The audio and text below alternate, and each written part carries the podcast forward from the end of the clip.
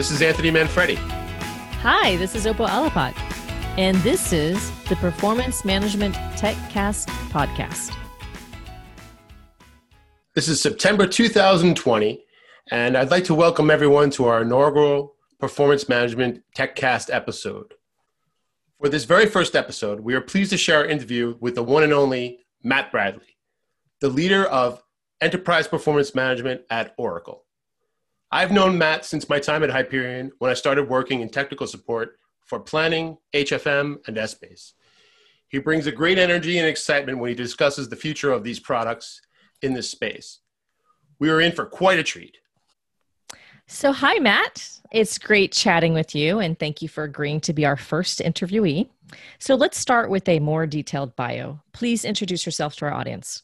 Sure. Thanks, Opal. Thanks, Anthony. So, audience. I'm uh, Matt Bradley. I'm the Senior Vice President of Development for Enterprise Performance Management, sets of products and services here at Oracle. Um, I came to Oracle as part of the Hyperion acquisition and started with Hyperion longer than I care to admit publicly. Um, so I've been in this space for considerable time. You know, and as a, as a little tidbit, um, obviously by my uh, accent, I was not born here in the US, grew up in, a shocker, Grew up in Ireland, and um, but I've been in the US for about uh, just over 25 years now. You, as an SVP, have a number of responsibilities on your shoulders. So, what motivates you to get up and go to work in the morning? Uh, great question. Um, I still have kids. I still have bills to pay. uh, but but more seriously, you know, it, there's a responsibility uh, for our team right? There's there's at least within my group you know several hundred of individuals whose careers are sort of banked on the leadership that i can bring. And it's making sure that we've got the the right work for them to do and how they can actually advance inside of their careers and making sure we're doing the right things for those as individuals. And then secondly you know we do have responsibility to to our customers and making sure we're actually being responsive to them and making sure we're delivering value to to our customers uh, the best way that we can. So those are w- what basically gets me up in the morning. It's um, trying to be a little bit more altruistic rather than it's just the dollar. The space has gone through many changes over the years, and it's been called many different things uh, over time. Today, Oracle calls it enterprise performance management. What does that really mean to you, Oracle, and why do customers need it? Matt? Good questions. I mean, you're right. We basically moved up the alphabet. I think when Hyperion originally uh, coined the term, it was business performance management, if I remember correctly, back yeah. in the day. and then Gartner decided that wasn't good enough. They wanted to call it corporate performance management. Um, we seem to have skipped D altogether in the alphabet and went jump straight to E. Uh, and I think the, the difference really between where it was originally in its incarnation is that we've expanded the definition of, of it to include – things outside of finance um, in that broader sort of enterprise notion.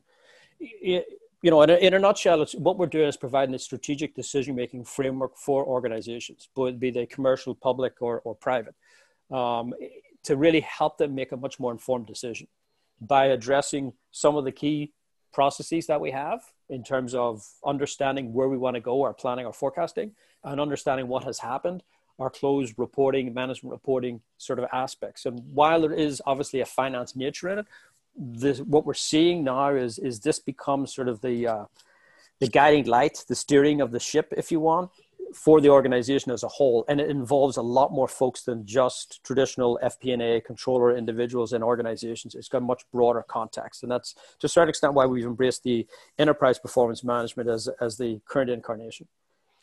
Do you see clients actually embracing the technology to use it that way, or do you still see it segmented a lot for planning? And are they really taking a look at the whole picture? Well, I, I would say we've seen advances more so in, uh, in planning as a discipline, uh, rather than obviously the more accounting orientated uh, controller style, uh, you know, consolidation style activities. And, and what I mean by that is is the trend that we're seeing in in the in general, and it's not the same across every industry. Certain industries you know there's a, a, a greater need for it is this notion of planning or forecasting much more frequently than what they used to um, so the days of doing a budget and having an annual budget are somewhat in the in the rearview mirror. It's really now about how can you forecast on a rolling basis and how can you forecast not necessarily quarterly, but move that up to be monthly. And in certain instances, we do have customers move it up to be weekly and generating weekly forecasts so that you can get the insights into the organization in terms of what's happening and you can become much more agile. You can change direction, you know, much more readily because of that, that frequency of information that you're getting. The other thing that we have seen is that individuals or, or organizations are pushing out the forecasting function to the edges of the organization that actually deals with the revenue generation activity.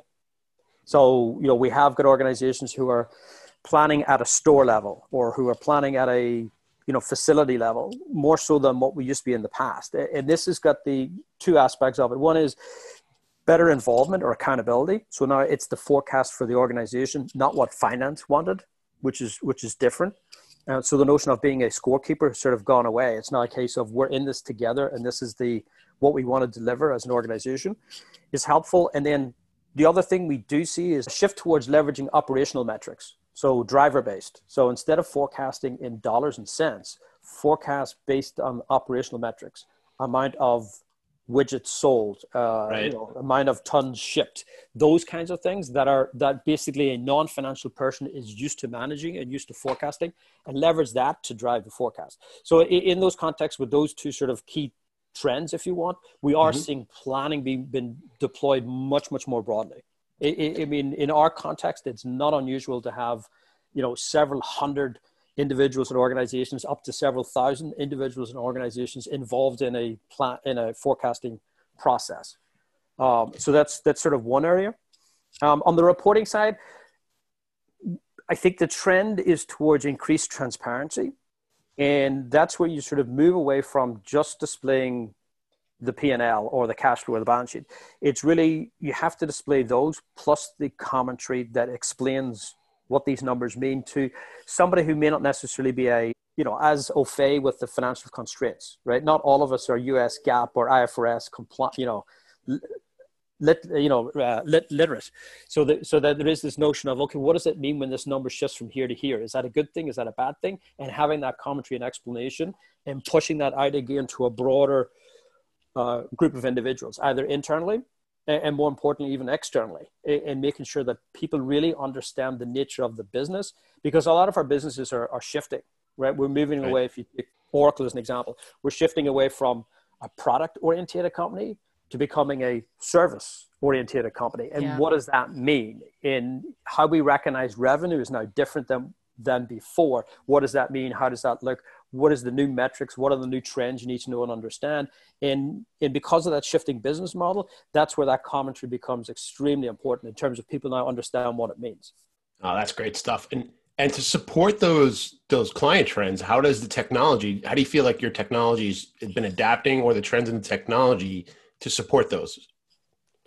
Yeah i mean it's it's a constant um, you know uh, a challenge. And i think the i would say one of the benefits that we're seeing with with a, a move towards software as a service versus the on premise uh, delivery model is that we have the ability from a technology company to deliver feature function much faster than what we used to be able to do. Or and it's not necessarily the delivery it's the the ability for customers to adopt it and absorb it much faster than what we used to be able to do. You know in the traditional model we would have developed software for you know three to four years we would have given it to customers. They would have gone through a large technical exercise to do the upgrade or the update or whatever, the installation aspect of that. And by the time that was done, budget was exhausted and there was no functional benefit per se, right? Yes, you were in a more compliant system and you had later versions of operating systems and that, but there really wasn't much more transformative as part of that process. And with the cloud, because of that sort of been removed, um, you know, you show up on a, on a Monday and guess what? It's been updated over the weekend and there's some new features that you can turn on and take advantage of. We're able to really focus on that aspect of it rather than the mechanics. And so, you know, we can give features and customers can adopt these features much quicker and faster. And so that, that's been a, a to a certain extent, a saving aspect of, of the move towards SaaS.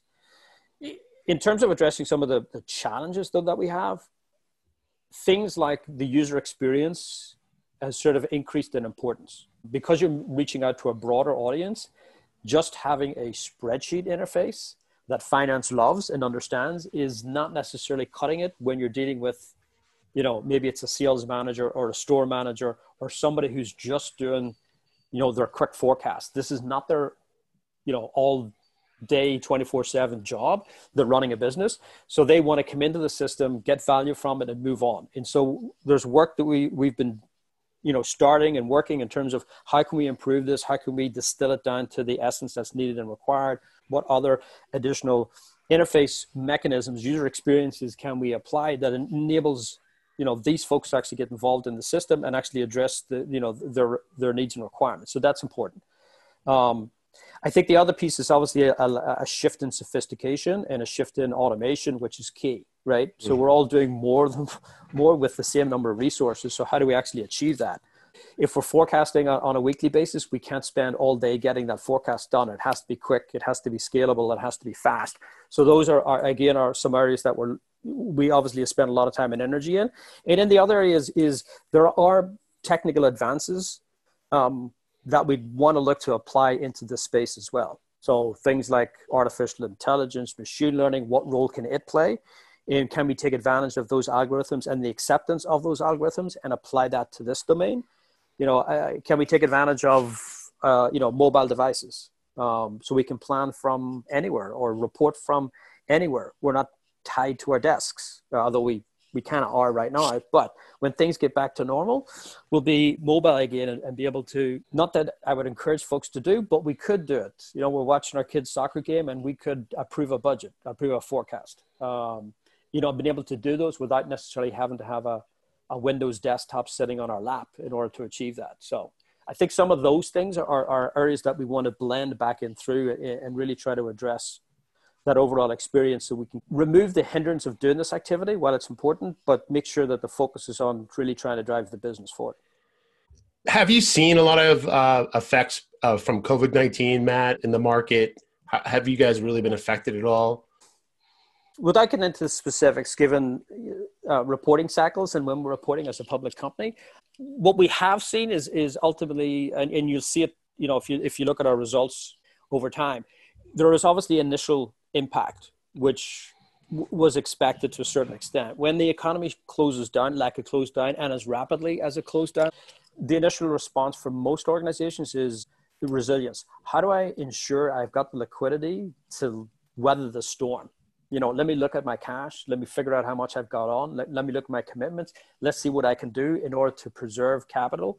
And as a consequence, spending sort of slows down or drowns to a halt fairly dramatically once that initial shock is over, the next logical, not logical, well, the next thing that typically happens, and we've seen this before in other crises. This is not the first crisis that um, you know we've been through. haven't been in this space for twenty odd years. There's been other ones. There's an immediate swing to, oh my goodness, what can we do now?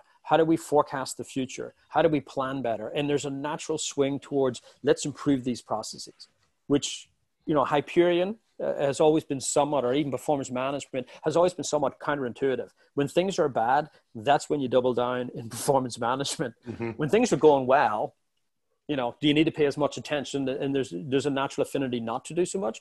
But now in this, con- it, it's really key in terms of, you know, what's profitable, what's not profitable, what's our forecast going to look like, you know, how can we actually drive the business forward? And then as you move into the next phase, you know, and you'll see it in most crises. There'll be an increase in in um, uh, M and A's, divestitures, those kinds of things, as organizations wrestle with here's the new shape that we need to be uh, as we move towards a more extended recovery phase. And again, EPM's got an extremely important role to play inside of those cycles in terms of how do you manage that change, how you reconsolidate numbers, you know, how do you look at all the what ifing that needs to get done from a scenario modeling planning kind of context. And so we, generally run a little counter once that initial shock is over and end up we see an increase in activity with uh, you know enterprise performance management in general oracle epm has been a leader in the gartner magic quadrant for several years in both cloud financial close and financial planning and analysis solutions from your experience and from that from that viewpoint what do you feel that these solutions are lacking today good question it's been our well it's been my history i'll, I'll put it to me. I've always been the leader. Um, you know, if you go back to the Hyperion days, I'll claim leadership. Uh, you know, I've never been outside the Magic Quadrant top top right corner with the stuff that we've done, and it's something that we're proud of. Uh, and it's something that we'll continue to to ensure that we maintain on that leadership slot. So we're not resting on laurels. We're going to continue to drive and innovate as we go forward. In terms of what's lacking, and a lot of this is really get expressed by you know obviously from our customers because they're the real judge of what's good or what's bad. Not just counting Gartner, but I'd much prefer to be the leader and maintain our leadership in terms of customers rather than our leadership in an analyst perspective. And they tell us things like it is still an ongoing series of activities that we need to do. One is, you know, it's still complex. And some of that is the domain, you know, um, you know, for those who don't have an accounting background, but if you work through, you know, why does this roll up to this in the balance sheet and not roll up over? Not everybody gets it. It's not always intuitive, and there's levels of complexity with that. If you go into some detailed consolidation style logics, it it is complex in terms of making sure the numbers tick and tie and, and you understand how it flows and why it flows where it flows. Still, there's a level of complexity that's in there. Within our specific products, I mean, we do probably expose more technology than what we'd like. And we want to basically shield the customer from the technology because they just want to get the business done, if you know what I mean. Mm-hmm. Um, I think that's an area that we'll continue to, to need to operate on. There's still a lot of what I would call scripting in general, and it's not just inside of my, products, but if you look across the board at all of the other leading products in the, in the space, we all have a similar challenge in terms of there is still quite a lot of scripting involved, and it gets technical quicker than what it should. And I, and I think that's an area that will um, we need to do some more additional work as a sector as a whole.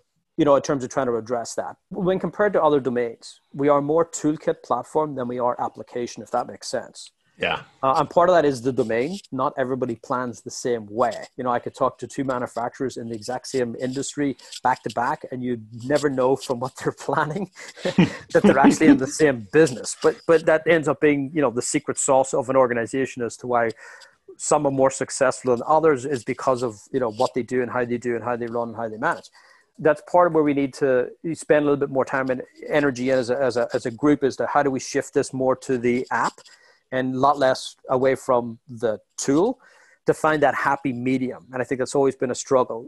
It, it's the double edged sword, right? So we all know that flexibility is great.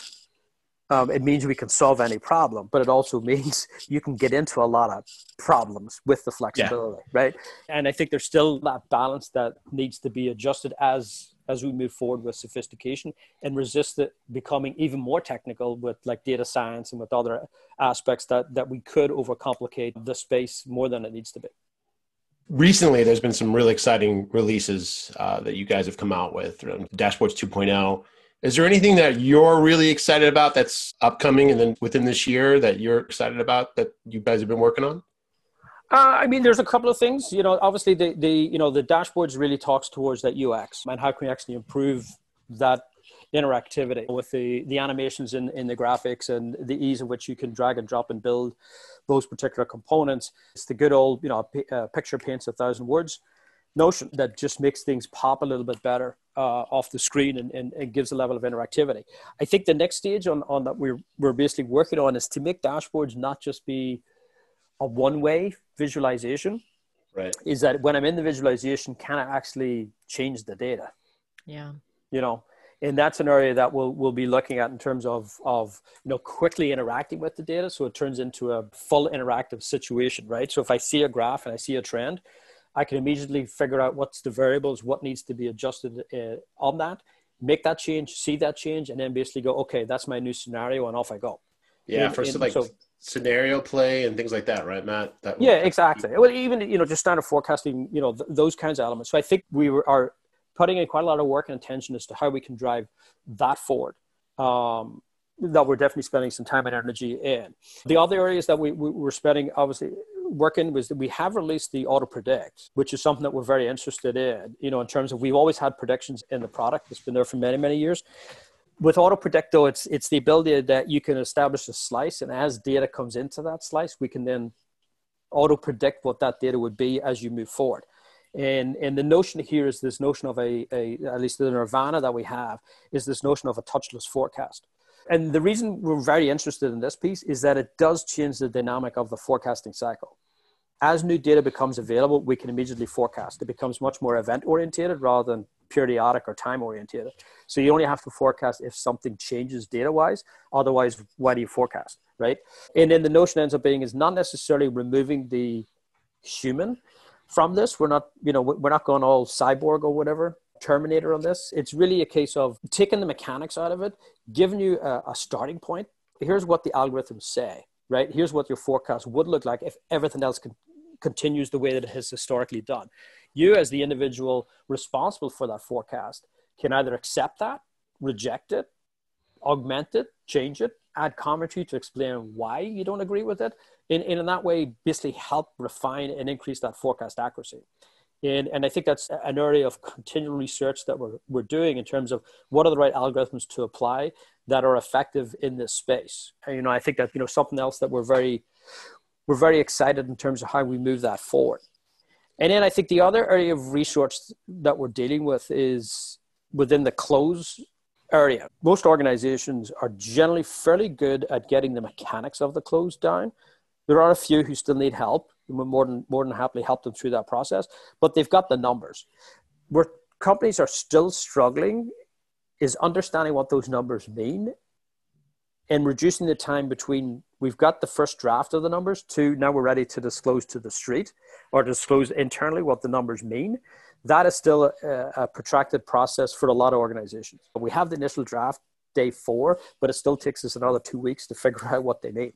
And it's really trying to address that space, you know, with, with what level of insights we can provide, with the certain level of data mining that can be applied to that, that can spot these patterns, can really try to elevate the understanding and trends in this nature so that you can get through that analytical portion of the close much quicker and much faster. And again, that's that's an area that we uh, we're spending quite a bit of time and energy just having a look at what makes sense and how we can apply some of this, you know, these new algorithms uh, in in that space so that we can really address things. So let's shift over and talk about Oracle as a leader and what that means for competitors. And in this particular space, you know, I think we've all seen that there are a number of competitors specifically for Oracle EPM curious as to what analytics does your team and or oracle use to determine how you're faring in the marketplace? Good question. I mean it, it i think competition is great. It keeps us all on our toes and it stops us becoming complacent in this space. Um, so we welcome that in terms of it it shines a light on this area. And so, you know, it's been great that we've seen IPOs from Blackline and from Anaplan and from some of the other organizations that's out there. It's great that we've seen some venture capital infusion into some of the other companies that are out there. It's good to see that, you know, Adaptive was picked up and, and brought into Workday. So all those things are fairly positive.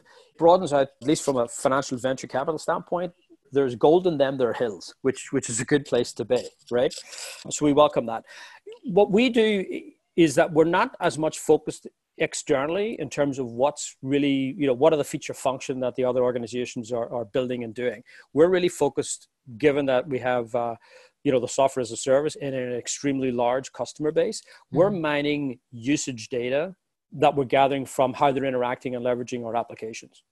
So as we introduce a new feature for example we're able to track how many people leverage it and use it and what is the adoption rate which then gives us signals in terms of we're onto something you know we've addressed an itch and a feature that's been very effective or we've missed the mark. And we're, we're doing more on that basis really addressing ourselves in terms of you know where where are the, customers taking this? Because ultimately that's what's going to you know especially in saas that's what's going to make or break organizations. It's not what xyz competitor does. It's really you know are you keeping your customers happy?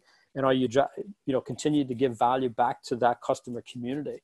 And obviously we get it you know from direct usage information but we do have a, a rich ecosystem mm-hmm. both from a partner community that we'll listen to because that's a great way to you know multiplex. So the partner can represent 10 customers or 20 customers depending on their sphere of influence. So that's a great way to get that distilled. So you're not getting a single point you're getting a you know a much more concentrated point and really listening to that community in terms of what's happening. And then we also have within inside of our ecosystem the you know the customer connect where we have all of our customers can join, all of our partners can join, and they can share ideas. Wouldn't it be good if the product did this? Wouldn't it be great if we did something else? And, and we're leveraging that together, again, that sort of pulse and enhancement that we need to put in place in terms of driving the, the products forward. And it's not just the straightforward, you know, wouldn't it be good if they did this? But it's also the we tried to do this in the product. Does anybody figure out a good way to do it? And then somebody says, oh, we did it this way, and we did it that way. And, you know, the product management team is looking at that and going, you know what, that's a great feature. We should make that part of the system instead of having to have this be a customization or a configuration, you know, that's done by the customers. Why don't we just make it a straightforward feature? So we're really, you know, paying attention at those particular levels more so than you know externally looking to see what's the latest uh, release coming from xyz vendor and what have they put in place et cetera from that standpoint now oracle epm has been described by many as a set of plug and play solutions kind of each with their own purpose and fit and the oracle epm website describes it as the most effective epm solution because it's an integrated suite and this is a very different direction in some cases uh, than some of your competitors. Explain why is this strategy and solution the right performance management solution for clients? Okay, good. Yeah, I think our mental model is, and bear with me, is the is the iPhone. Okay, mm-hmm. so the iPhone gives you a, a basically an integrated set of modules that actually try to address different things that you typically do right? So you don't use the same tool to send an email as you use to look up your contacts, as you use to take notes, right? There's 3 mm-hmm. separate modules, if you want, that are fit for purpose, but they're all integrated and they can share information between each other.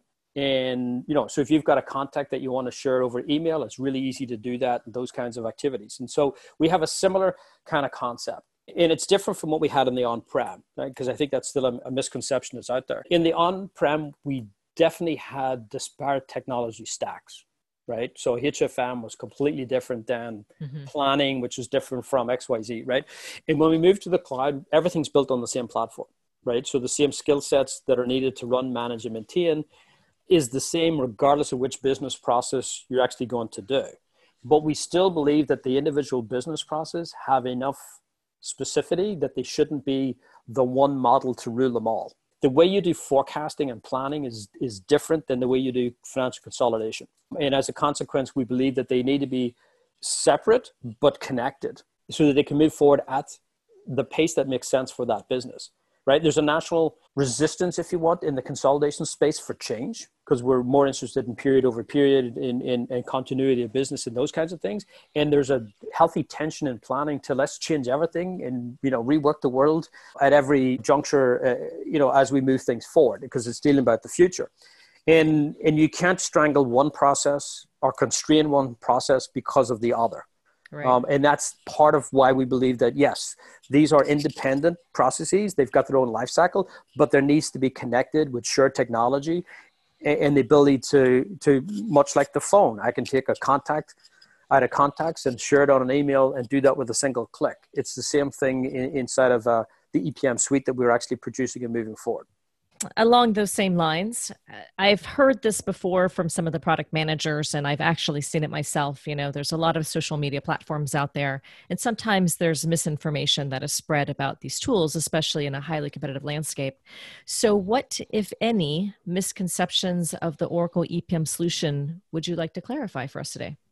That we talked probably sort of tangentially earlier and it mm-hmm. really is this whole notion of product versus service. Historically we've not had the greatest reputation. No disrespect to Anthony, it happened after he left Hyperion support. but we, we, it's not the most stellar of reputation in terms of the level of support, the level of service that you get. And we've worked extremely diligently and hard in order to address that as we shifted towards SaaS. And, and it's a variety of different mechanisms that we put in place. We've established a lot more developer led programs that can help customers, like our implementation success program, or performance testing program, our automated regression testing program, and some of those general services that we have available. And part of that is deliberate. We wanted to have interaction between developers and customers rather than having either a service and or support organization in between. So we're getting unfiltered views from the customer directly to the developer. So you can see exactly how your product has been leveraged and used and understand the good, the bad, the ugly, and then do something about it, as opposed to the blame game.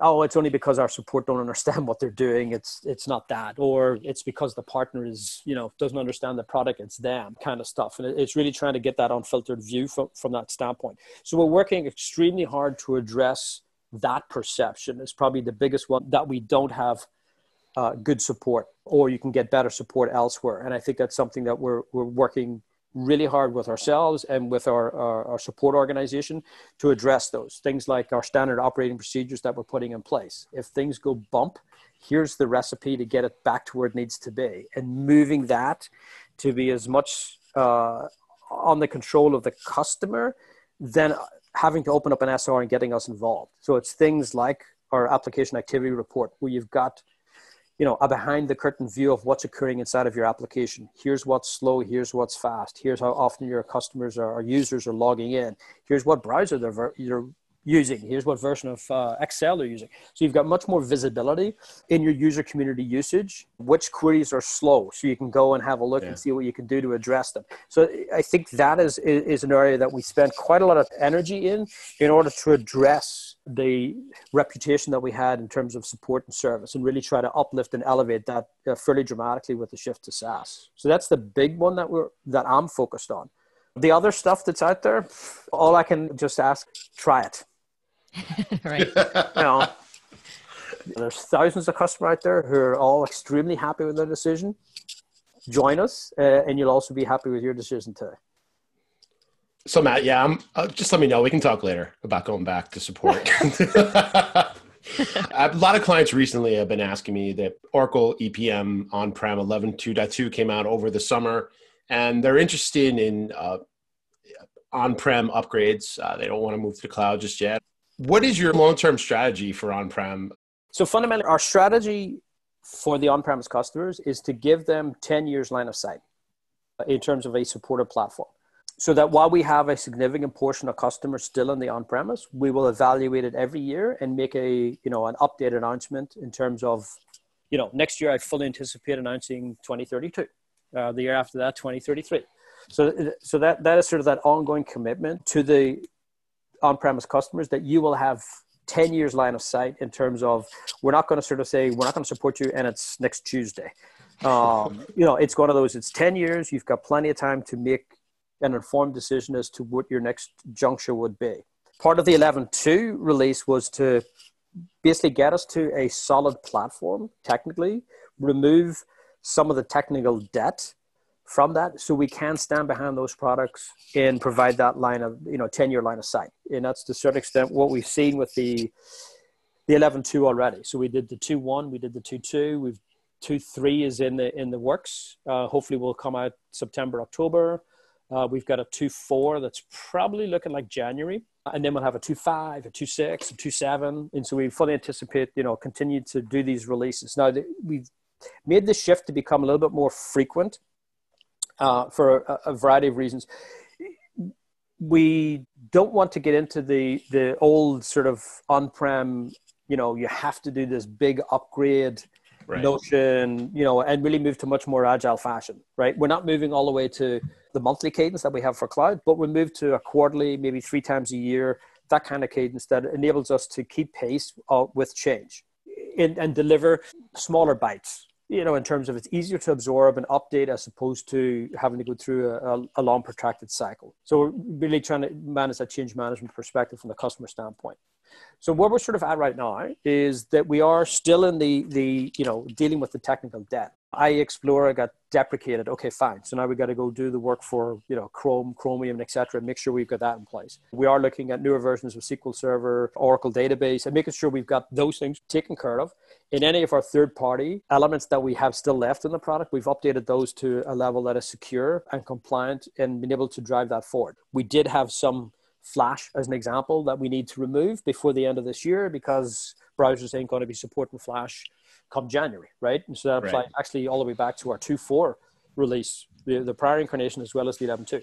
So there's that's kind of where we're at right now. Is just dealing with that level of change and making sure we have that stabilized. We are actually seeing some fairly healthy adoption of the 11.2, which is kind of interesting. There was some latent demand, if you want, for for a version of the product that did extend beyond or 11.2.4 and where, where, it was at. So, so that's kind of what the 11.2 has done. And we're going to stand behind that. And as I say, every year, probably in the, in the April timeframe, because it's generally aligned with all of the rest of the Oracle Applications Unlimited set of products. So PeopleSoft, eBusiness Suite, Siebel, you know, uh, those mainstays. Similar process you know, here's the 10 years line of sight, here's the commitment to the customer. And so you can move to our cloud at a pace that makes sense, or you stay on your on premise. If the value proposition is not there, continue to work and operate as, as you as you do today. Because everybody's got competing priorities. And you know, a shift to cloud may not necessarily be high on that list. So we wanted to give them plenty of time and plenty of uh, breathing space with the 11.2, and we'll continue to drive that forward. And then we do anticipate moving to much more functional style updates as we go forward in terms of addressing long-standing open service requests that we have inside of you know HFM, inside of planning, inside of the, the, the products that we do support. So there is a commitment that it's not just technical debt. We actually will, will address a limited set of feature functions as we as we continue to add value for our on-premise customers. I think they're going to be excited to hear that, Matt. If you could give just one piece of advice to new or potential existing customers out there who are looking at this space, what would it be? Only one piece of advice? Yeah, just well, keep it short. If you got a couple, you know, but you have to do your homework. You have to do this with your eyes open. Do your due diligence. Do you understand what what you're getting into? We all have strengths and weaknesses with respect to the various products that are in the marketplace, and it's really making sure that the strengths you have match to the to the things that you value in terms of your organization. So that's I would say would be the the best piece of advice to to give to them. Don't don't always believe the hype you know do your homework and check with your peers and you know do value things like you know the viability uh, do value things like you know the ecosystem in terms of the skill sets that are there because it's an investment not only in a new software or a new service or a new technology it's also an investment at a personal level in your career and if you're learning a new skill set it's generally better to have a skill set that is in demand rather than one that is not in demand so so I think it's one of those you got to take a step back and, and and view it in a you know a broader perspective. It's Great advice. Thank you so much for your time today, Matt. We really do appreciate it. Are there any parting comments or thoughts that you would like to impart to our audience? Follow this uh, podcast.